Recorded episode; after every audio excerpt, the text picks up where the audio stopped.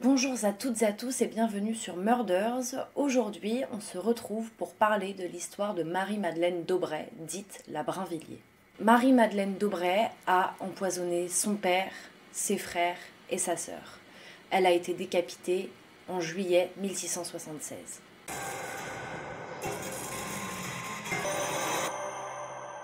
Marie-Madeleine Daubray naît le 2 juillet 1630. Donc elle vit une petite vie très tranquille. Elle a trois frères et une sœur.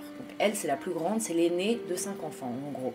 Son père, c'est Antoine Dreux Daubray et sa maman est morte en couche, donc euh, elle l'a pas connu, enfin, elle l'a connu très peu puisque bah, c'est la naissance du dernier enfant que sa maman est décédée. En fait, Marie-Madeleine Daubray, au début, si elle a une vie un petit peu tranquille, etc., on saura plus tard qu'elle a été violée par un domestique à l'âge de 7 ans.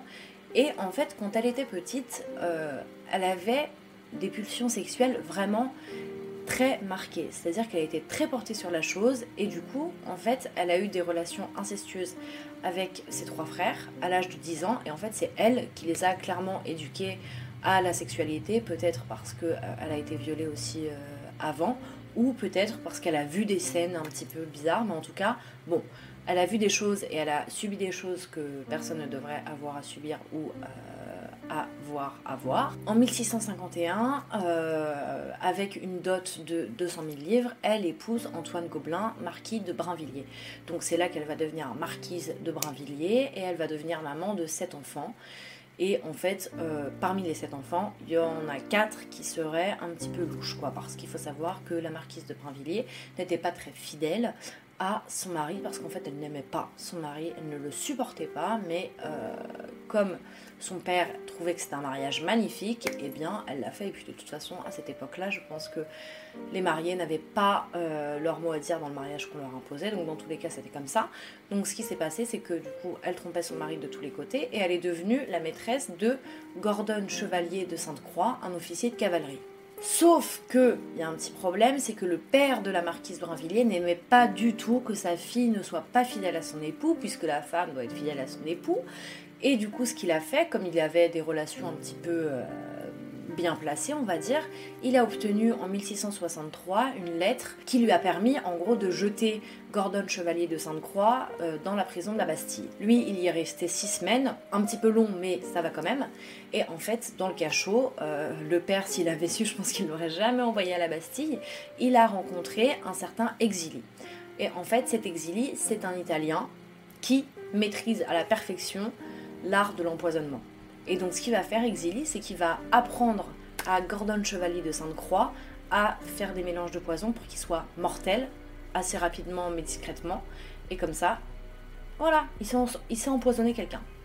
Ce qu'il va faire en sortant, euh, Gordon Chevalier de Sainte-Croix, il retrouve évidemment Marie-Madeleine Daubray et puis il va euh, lui apprendre à confectionner ses petits poisons. Lui, en fait, il va voir la marquise en train de tester ses petits poisons sur euh, l'hôtel Dieu et elle va observer les poisons. En gros, elle va prendre des petits animaux et puis elle va leur donner, donc euh, sadique un peu quoi, elle leur donne du poison et elle voit au bout de combien de temps ils meurent. Et en rentrant euh, chez elle, elle va carrément tester ce poison sur ses domestiques, sur un de ses domestiques, et ça va évidemment marcher. Donc qu'est-ce qu'elle va dire? Elle va se dire, eh bien, il faut que je me débarrasse de mon père. Donc, en gros, elle va l'empoisonner une trentaine de fois sur, euh, bah, plusieurs mois.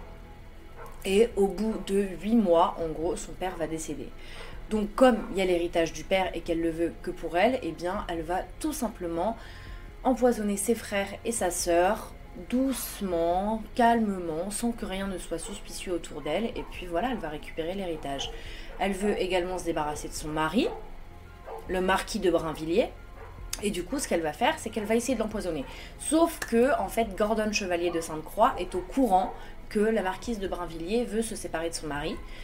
Mais lui, il a tellement peur d'être mêlé à ses crimes, etc., parce qu'il sait ce qu'elle fait, hein, c'est pas, elle, elle, lui cache pas ce qu'elle fait, eh bien, il va injecter un antidote au marquis de Brinvilliers, et comme ça, il va s'en sortir.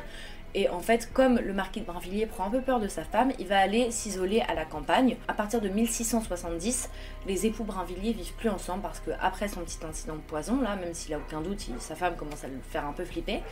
Ils s'exilent en gros et ils laissent la marquise vivre dans leur maison, tranquille, faire ce qu'elle veut. Ce qu'il faut savoir, c'est que Gordon Sainte-Croix, il possédait une cassette. Et dans cette cassette, donc c'est un petit coffre, hein, il y avait des lettres de la marquise, des lettres d'amour.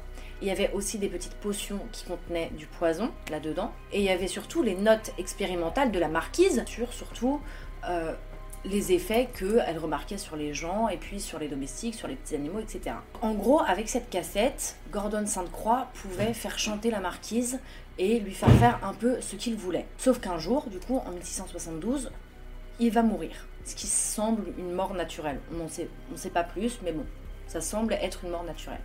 Donc les gendarmes, les autorités arrivent là-bas, ils constatent sa mort et ils trouvent cette cassette. Et elle, en fait, quand Gordon Sainte-Croix meurt, la marquise de Brinvilliers va s'écrier la cassette, la cassette, en mode putain, il faut pas que quelqu'un ouvre cette cassette. Donc ce qu'elle a fait, c'est que avant que les gendarmes arrivent, elle a essayé d'attraper la cassette, mais comme ils sont arrivés très très vite, elle a pas pu l'attraper et c'est eux qui l'ont eu, avec toutes les preuves de, bah, ses empoisonnements, etc.